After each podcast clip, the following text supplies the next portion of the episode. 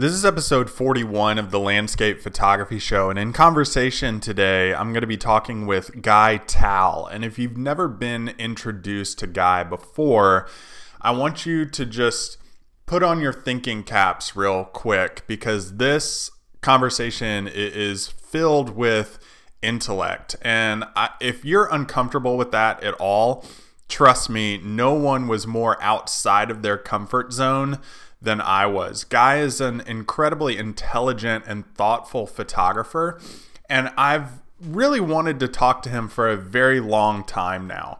And our, our conversation didn't disappoint. Not only was it intriguing for me to, to gain new ideas while we were talking, but also have thought provoking questions come up in my mind as he was delivering his responses in real time. Number one, I mean, talking about diving deep and becoming obsessive about topics is something that rings true to me. And Guy does this too. You know, we talk about his current obsession with quantum physics. Does that have anything to do with photography? Well, possibly i don't i don't really know could it unlock different ideas that photographers can use moving forward? I think you're going to find throughout our conversation different ways that we can think about the landscape and different ways we can think about the history of a place based on what we know through intellect and observation. And, and one thing came to mind recently is after we had our conversation, I read a quote that was once knowledge is available, you can't hide. And I think that was a really good quote for me after listening to our conversation while I was going back through and editing this is that once you know about something, once an idea is planted in your mind and, and you have the knowledge structure behind it, is that you can't hide from the lack of knowledge anymore. Not only do we talk about some of Guy's obsessive things that, that he's interested in, but we also talk about how color can produce responses in the human brain, dating all the way back to when we first started on this earth. And, and I think wherever you land in the belief of when life started, where it started, how it started, I think the chemical foundations of our brain and how we respond to specific colors can be really useful for a lot of landscape photographers because we can then know what type of photograph creates a peaceful image, what type of photograph creates a startling image or an image that makes us explore longer. And I think taking these ideas from this conversation into the real world is something that's so applicable. I don't think I've had it in a podcast before. So let's jump into it. The Landscape Photography Show is a podcast where you can listen to your favorite photographers talk about their journey in photography. It's a place where you can be inspired and also learn how to take better photos. So sit back, relax, and enjoy the show. Hey, what's up, guys? We're here with Guy Tal. I, I, I kind of wanted to get started by hearing, I'm sure you've described this several times to multiple people, how you actually got started in photography. Um, sure. Uh, well, it's a it's been a kind of a long story, probably about uh, 30 years now. Uh, when I was a teenager, I always was a kind of a solitary explorer. I always loved uh, natural places, and I'm, I'm, very much an introvert, so I would just wander off on my own. And uh, then one day, for uh, reasons I don't even remember, I just borrowed my dad's camera, and I took it out with me and uh, shot a roll of film for those that uh, still remember that experience. And uh, not a single exposure on that roll actually turned out. but uh, the experience of photography, just being able to, to look at things very deliberately and to frame them and to think of creative ways to, to arrange things, that, that to me was just addictive. And so I just started doing it as a matter of course every time I went out. Um, so that's about how I got started. And, you know, originally uh, it was really more about mostly documenting the things that fascinated me. You know, I was kind of this nature child. I was like, you know, bugs and flowers and trees and discovering all kinds of little things. Excuse me. Uh, and so those are the things that I like to photograph at the time. Uh, and then uh, fast forward however long you want 10 20 years i, I just uh, i kind of had enough of that kind of photography uh, it became so ubiquitous uh, and so you know kind of phoning it in it was just not exciting and I get bored very quickly. So I started looking at what other people were doing with photography and I discovered, you know, what most people might consider as fine art photography, as, as creative photography. And that really fascinated me. And uh, I'm, I'm very much a book learner, so I just started reading pretty much everything I could find. Uh, just to give you context, you know, for the first at least 10 years of my photography, I couldn't tell you who Ansel Adams was. I didn't know any other photographers. Mm. I just did it solely, completely for the joy of doing it. Um, and so I got to know a lot about uh, some of the some of the lines of photography, some of the theories and philosophies about photography, some of the reasons that other people photograph, some of the experiences that they had when they photographed, uh, and that for me, being being bored quickly with things that kind of stuck, which is very unusual. So other than my love of uh, of nature, uh, photography has been uh, probably one of the most persistent threads in my life. You know, I grew up in Israel. Uh, it's been a very long, very convoluted, very odd journey to get to where I am. But uh, photography has been there for most of it, and that's very unusual for me. Do you think being an introvert has kind of helped you in, in photography? Um, I think in a in a greater sense, yeah, because I mean it's it's part of my personality, and uh, what I would call my my serious work in photography. Uh, I've always wanted to be self-expressive, and so expressing myself meant pretty much expressing or playing into my introverted tendency of just wanting to wander off on my own and look at things very very carefully and you know get into these meditative states of mind, which I was doing even as a young child. So uh, I would say that it's definitely conducive to the kind of photography that I do. Definitely. Yeah, I was reading your website before we jumped on, and, I love how you say, you know, you're not really a photographer. You're more of an artist focusing on the medium that is photography. I was just wondering why separate out the two, artist and photographer? Uh, well, for as long as I've been doing it, uh, for me, one of the bigger hurdles that I've noticed for art photography is that people assume that photography is one thing, and you judge photography by one set of criteria, which is how um, how much it how closely it resembles to what you would have seen if you would have been there with a photographer. And art is is a departure from that. Art is is personal, it's subjective. Uh, so for me, it's very important to make that distinction because I don't want people looking at my photographs and look at look for places, look for you know camera techniques, look for things that have nothing to do with my reasons for creating that image. Uh, I want to kind of set the mindset that hey, if you look at my photographs, try to figure out what I'm trying to make you feel, what I want you to feel, what I want you to get from the photograph. Uh, and you know, it's it's I think for most people, it's a natural tendency. You see something that's attractive to you, and you want to know about it. You want to know where it is, what it is, especially with abstract photography. You want to know what you're looking at. Uh, and I kind of hope that uh, more Call it sophisticated audiences uh, can learn to transcend that. Um, and you know, in any other form of art, that's kind of a given. You know, you look at a painting, you don't start looking at a painting with an expectation that that's something that you would have seen, or a sculpture or anything else. Uh, but in photography, there's this implied expectation that there's something real behind it. Uh, but that something real that's behind it that was used to create it is not necessarily what it's about. Um, and I think that that's an important thing, kind of to set the mindset of, you know, when you look at my photographs, I hope that you would consider them in that light. Have you always been artistic, even growing up in Israel?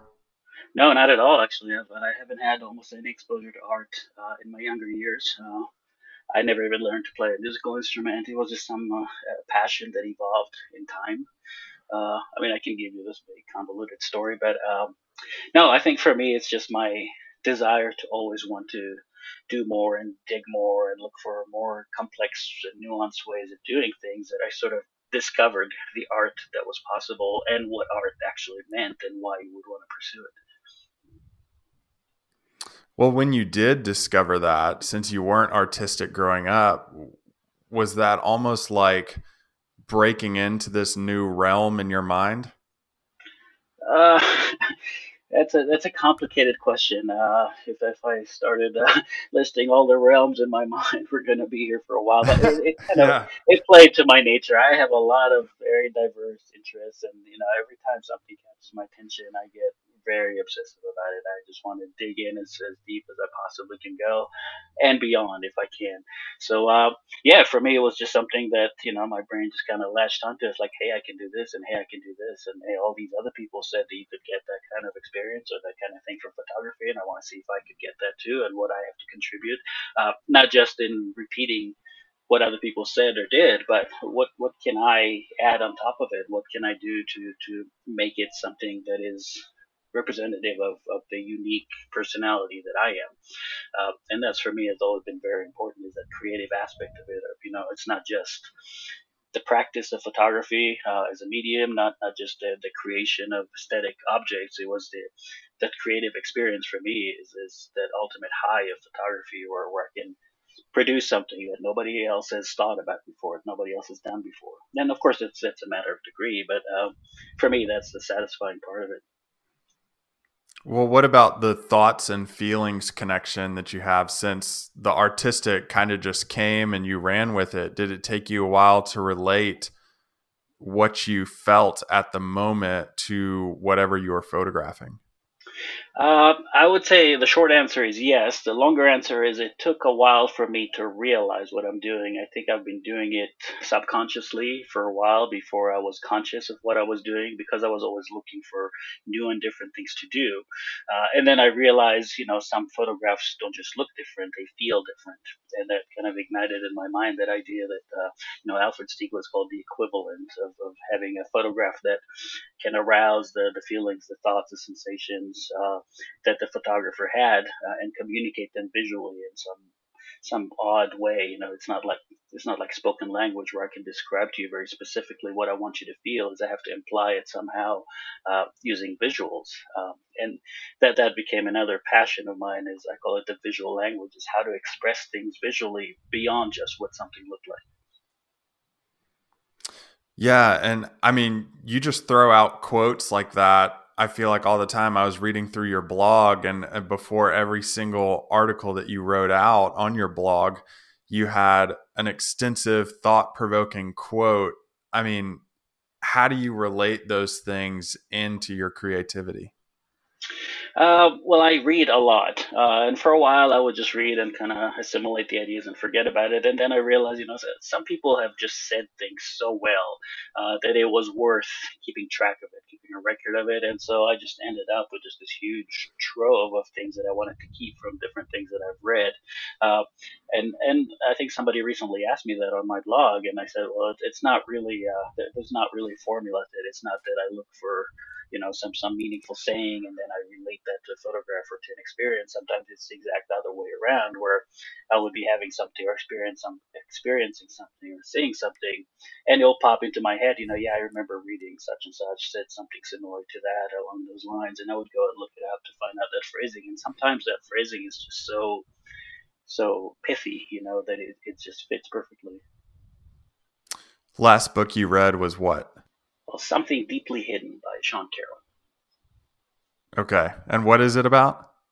It's about uh, quantum physics. Uh, I don't know how much you know about quantum mechanics. It's it's the most precise science that humanity has ever created, and it completely defies anything that we consider as common sense. Uh, and there's different schools of thought about how to interpret what it means, what what the, the mathematics of it are saying. And the, the most common, or one of the very common school of thought, is called the the Copenhagen interpretation, which pretty much says just run the numbers and assume that you know reality is what you perceive it to be, and that quantum mechanics is a tool to help you understand it. Uh, but then, problem is the mathematics can also imply things that are considerably beyond our experience. Um, and so Sean Carroll talks specifically about a, an interpretation of uh, quantum physics that's uh, named after Hugh Everett. It's called the many worlds theory. Uh, which I think is fascinating. But you know, I can talk about that for a while. It has nothing to do with photography. well, how'd you pick that topic, though? Uh, well, that's another one of those things where my mind just get hooked, gets hooked on something, and I just have to read and find out everything that I can about it because it fascinates me. So, yeah, quantum physics, neuroscience, visual perception. I have a long list of these things. It's just once I get hooked on it, I just read everything I can find. At what point do you get bored with that and move on to the next thing? Um, I think when it gets repetitive, when I feel like I have a decent handle on it, and, and you know I keep reading and I can't find much new to to uh, learn about it or think about it, um, then usually I just lose interest. When I was reading through your blog, I, I really found your description of familiarity with landscapes to be really resonating with me uh, mm-hmm. and got me thinking a lot differently about relationships and feelings and emotions that I had towards that instead of the practice that is photography. When did you come up with that relationship thought? Uh, that that was one of the few things for me that was you know one of those uh, you know thunderstruck realizations. Is uh, I I grew up in Israel, uh, which uh, I don't know, maybe some people know, it's, it's a place that's very much rooted in the, the, the, history and the relationship to the physical land that it exists on. Uh, but, you know, being this introverted, shy, shy kid that whole time and uh, having being in odds with some of the, the politics of the place, I just never found that connection, you know, and, and it was odd to me because I always felt like I was a nomad. You know, I, I just liked natural beauty. I didn't really care much about the politics of the place. I didn't really care much about you know myths and, and, and social constructs and the human condition. I mean, those are things that I, for me, are more casual interests. Uh, and then I came to the U.S. Uh, actually, I'll, I'll, go back a little bit. Um, part of growing up in Israel is uh, you have to do a mandatory military service, and um, during my service, uh, we were at on the Golan Heights once, and uh, I ran into a, a, book that I found really interesting, and it happened to have been uh, Desert Solitaire by Ed Abbey. Uh, just by complete coincidence, I came across it, and I read it, and I really enjoyed it. I think I've even read it a couple of times because I was bored, and it just took me into these other beautiful places. Um, and then years later, uh, during the internet boom in the mid late '90s, um, I got a job working in California at Silicon Valley, and uh, I completed a project and I had a little time on my hands, and I sort of remembered that book by Abbey that I read a long time ago, and I thought, hey, I should go look at these places and finally see them with my own eyes. Uh, and for me, that was that was love at first sight. It's like for me, living this whole time was 26, 27 at the time, uh, thinking, you know, I'm not really tied to any piece of terrain. I just love the world, the natural world, and all of a sudden to be in a place that just felt so vividly like this is where I belong. It's like it, it's not a place that I'm seeing for the first time. It's a place that felt like I've been there before, like I've returned to it after this long absence, and I was completely unprepared for that. Um, and from there, you know, another ten year journey to actually coming to, to live here and work here. Uh, but you know, I, I got obsessive about it and uh, went through the usual trial of. Uh, uh, career and then uh, urban living, and uh, it just never connected with me. And I just the, the place just got under my skin every time I had free time. I, I came out here to explore some more, and you know I pretty much exhausted the national parks the first few trips that I came in, and I decided I wanted to see some of the the backcountry, the unexplored places, and I just I just started exploring a lot more earnestly and deliberately, and, and as far as I could possibly go. And the more I saw, the more fascinated I've become. Uh, and finally, I just knew I, I had to live here. I had to be here. I had to be not not just have this be part of my story, but I wanted to be part of the story of the place. Um, and that became a, another another another one of those important themes in my photography because you know I have no interest in going to, to Iceland or any other place just because it's visually beautiful. I, I need that connection, that relationship, because once I've experienced it, I realized how much more meaningful everything is, including photography. Uh, and so that, that became, you know, most of my work, 98, 99% of it is within 100 miles of my house. Yeah, but I think that thought process though can help a lot of people listening. I mean, just in the few minutes that I was pondering it after I read it, you know, I relate it back to the Smoky Mountains, which is where I go shoot a lot. And you know all the feelings that i have and emotions of thinking about shooting there frustration um, you know elation, joy, gratitude, even down to like anger doesn't necessarily come into photography, but it's maybe confusion about what the landscape is communicating through the weather or through the light that's going on. And I just think that it can help a lot of people untap that emotion side of it because you know I don't I don't know what what your experience is talking with a lot of people, but I see a lot of people going with, you know, bucket lists of places that they want to go see, and, and they just miss so much that's within a three hour drive of, of where they are. Yeah, and, and I, I sincerely I try to discourage that kind of thinking because I think it's ultimately self defeating.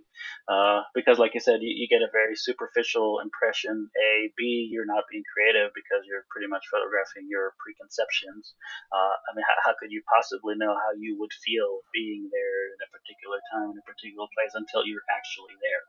Um, so I, I'd like to encourage people to just just go, you know, go to a place that that speaks to you, a place that is meaningful to you, and just see what happens. Just respond to things and, and try to channel some of you know the more meaningful uh, experiences into into photographs or writings or whatever your creative medium is.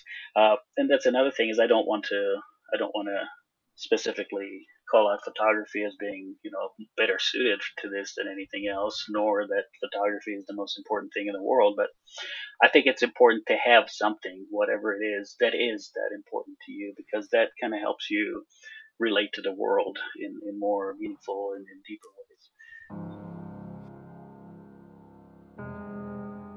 Hey, what's up, guys? Real quick, I just want to pause and tell you about some of the photography courses that I have on my website at davidjohnstonart.com.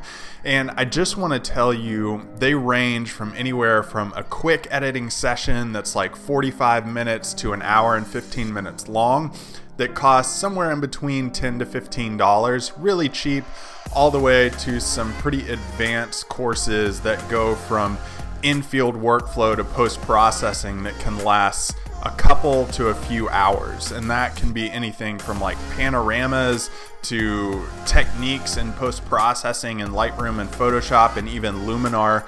So I really want to encourage you to explore those courses. And right now, for a limited time, all the courses on my website are 33% off if you go to davidjohnstonart.com, find those, and in the checkout portion, if you just insert the code DAVID33 during checkout, you can find that discount there. So go ahead and check those out if you're interested in improving your photography and stepping up your game in the field or in post processing. You know, you, you talk a lot on your website about how you see the landscape in an emotional connection. How do you think the landscape then sees you as a photographer? Uh, well, I guess have to we'd have to figure out what that means uh, in terms of the landscape because this place I mean when you think about the the human history of particularly this place that that I'm a part of now it goes back 11 maybe 12,000 years uh, which might seem like a long time but in the history of the place it's barely even a footnote right? I mean I'm looking uh, there's some vantage points where I can sit and, and look at three four hundred million years even more of of of uh, natural uh, evolutions of geologic forces of things at play that you know just make my existence seem completely insignificant.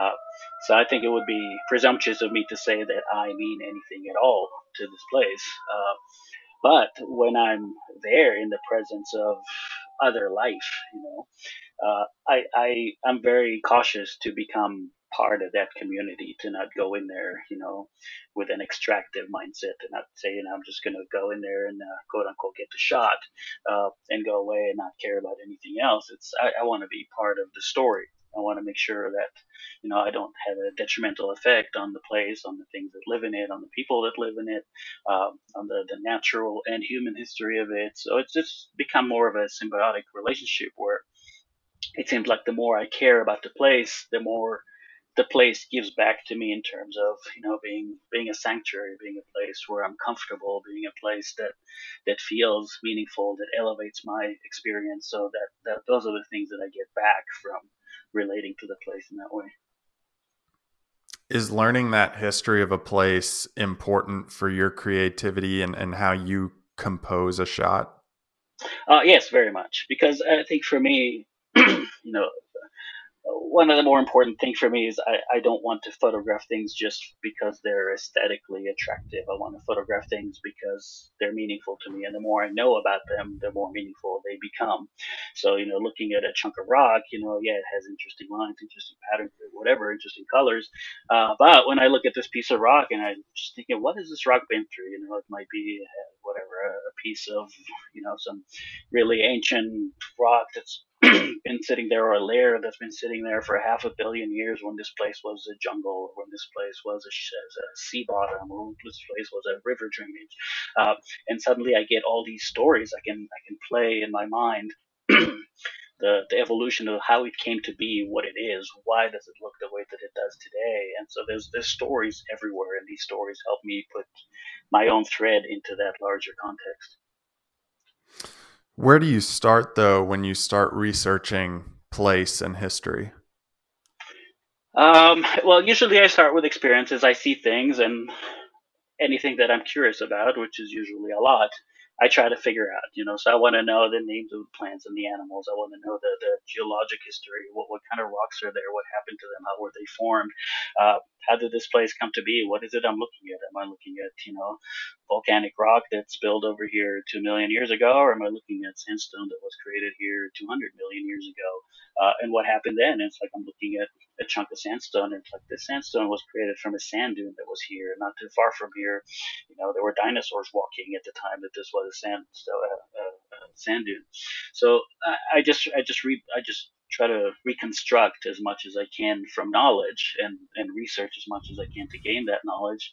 Uh, and then my brain just kind of naturally fills in a lot of blanks of what would it have felt like to be there, to experience this? Well, what was the world like at the time that this rock was created? And what happened to this rock since then? Uh, and I'm saying rock, but you know, it could be anything. It could be a tree, it could be a plant, it could be a, an animal.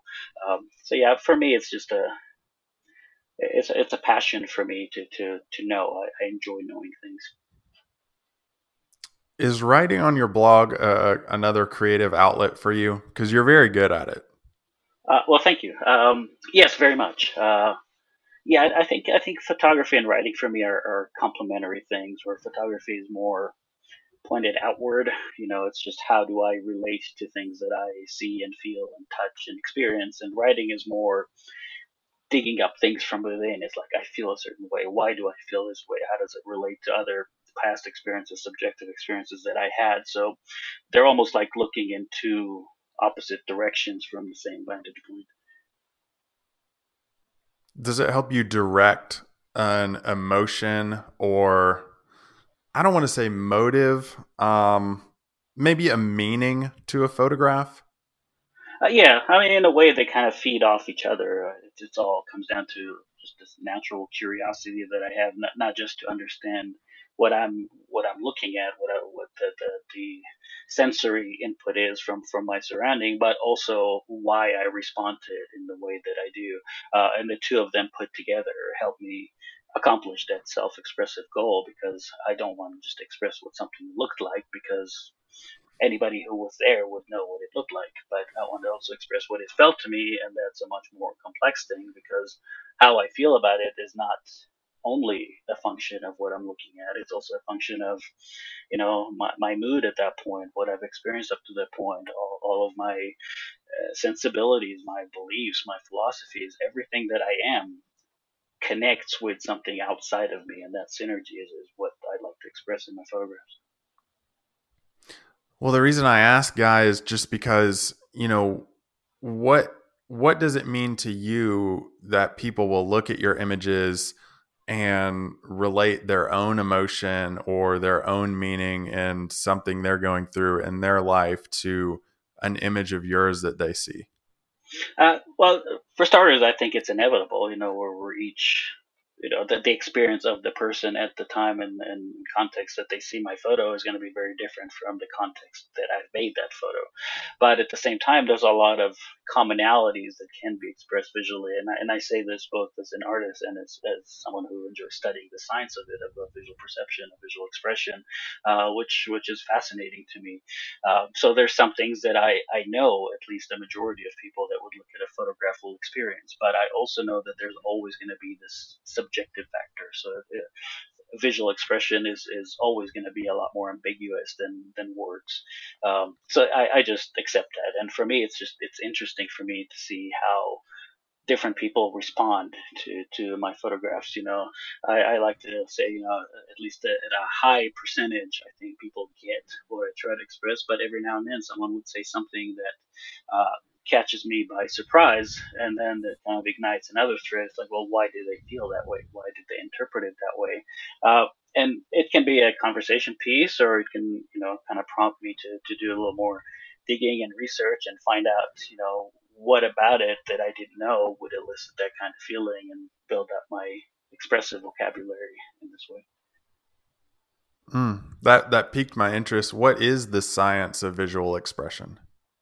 Uh, well, it, it's actually in several sciences. Um, there's uh, some of it is in psychology, things like uh, Gestalt psychology, for example.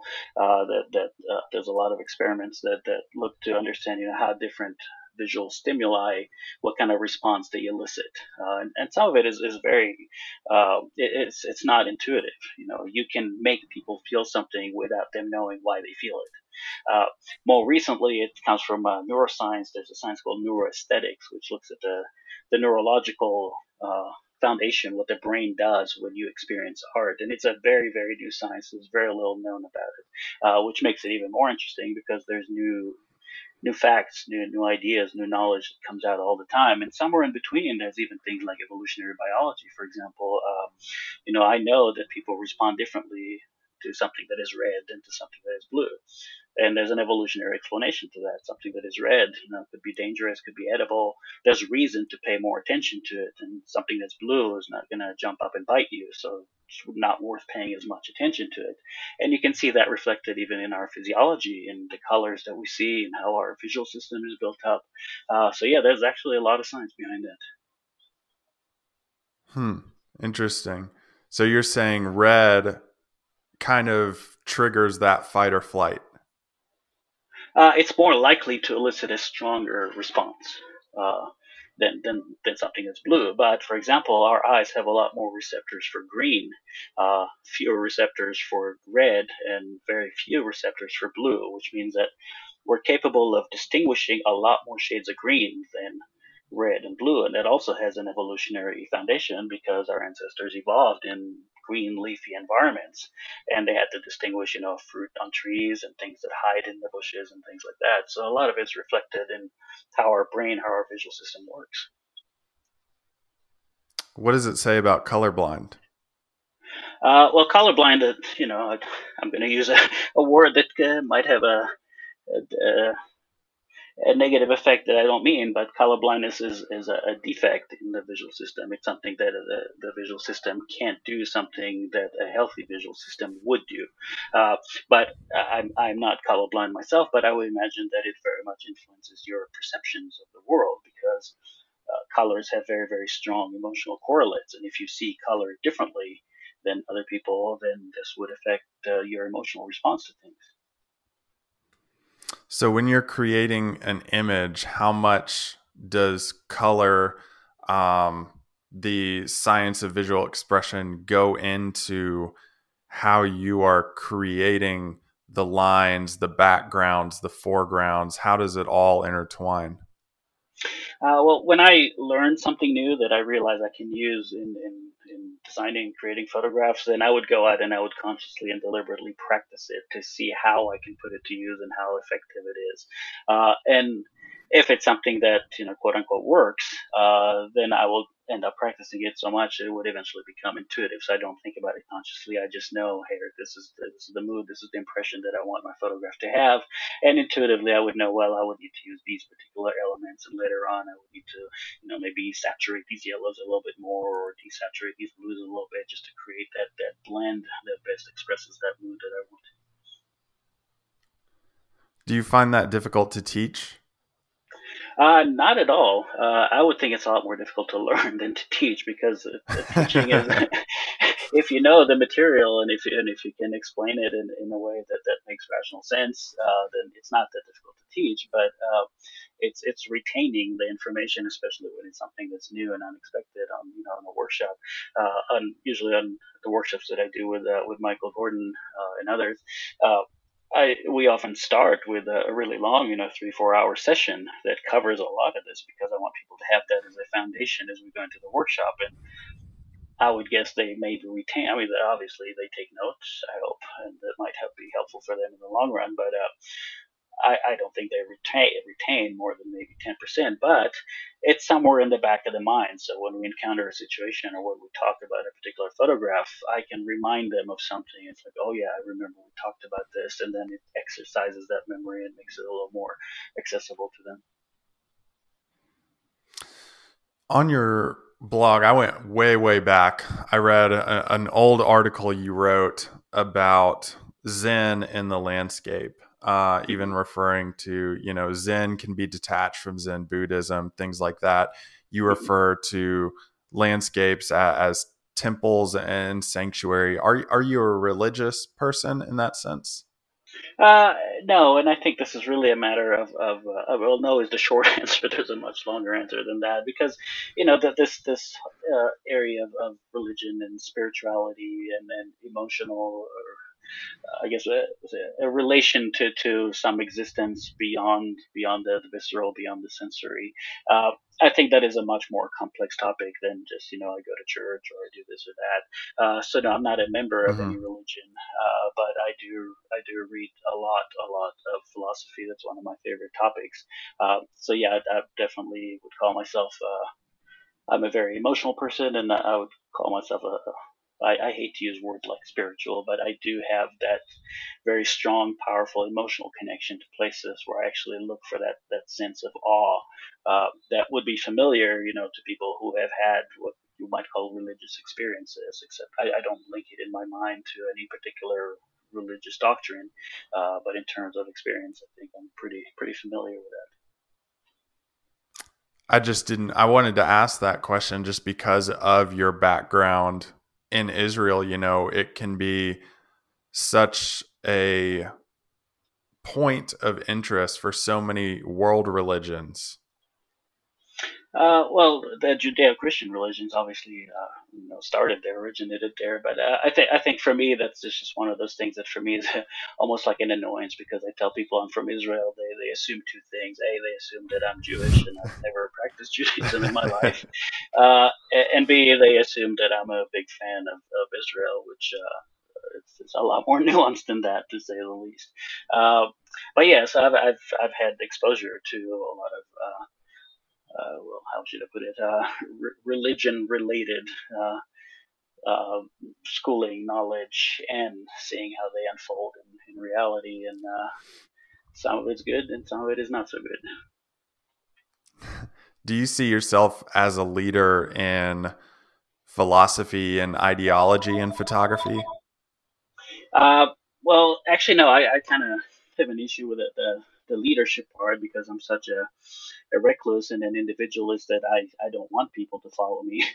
But uh, in terms of in terms of thought, uh, I do have a lot of ideas that have been very uh, important and meaningful to me, and I like sharing those ideas, hoping that they would lead people to maybe expand their understanding or, or gain a sense of meaning that they didn't have before. Uh, so yeah, I actually because I enjoy studying it and thinking about it and trying to come up with ideas. And also, it's a great way for me to put my ideas out there and see if they hold water. If people can poke holes in them, that's important to me too. So yeah, in terms of leading by by sense of you know, uh, having people follow me. Uh, that that part of leadership doesn't interest me much, but having people interested in the same things that I do uh, is is very interesting to me. So you embrace that feedback. I don't want to say pushback, but feedback on new ideas that you have, new ideologies or philosophies you have. Yeah, very much. And and actually, there's a few things that I I'm very uh, I'm not a typical person. As a, as a one is I'm I'm not competitive at all. I don't I don't need to compare myself to anyone in anything. I'm just content, uh, you know, pursuing things on my own. Uh, and and uh, the other thing is I'm I'm extremely rational, and by this I mean that I'm not I'm not married to ideas. If if you give me a better explanation for something than the explanation I already have, I change my mind. Um, I'm not invested in these ideas in themselves. If you're not married to ideas, what are you married to? Uh, I think uh, the the living experience for me, and I know that's a that's a huge uh, a huge uh, generalization, but for me, it's just the the experiences of living. Because all things considered, we barely get a blink of time as, as conscious beings on this planet, and uh, I, I I think that it's at least I know it was very important to me to know that I'm, I'm making the most of this time, uh, and that include taking some pretty significant risks in life. That include making some very profound changes and transitions in my life. Uh, so yeah, those are the things that, that drive drive me through life. Where can people go to find more about you? Uh, my website, guytal.com. Awesome. Well, he's Guy Tal. Thank you so much for joining us, Guy. I really appreciate the conversation and the insight into new ideas about photography. Well, thank you very much, David. It was a pleasure.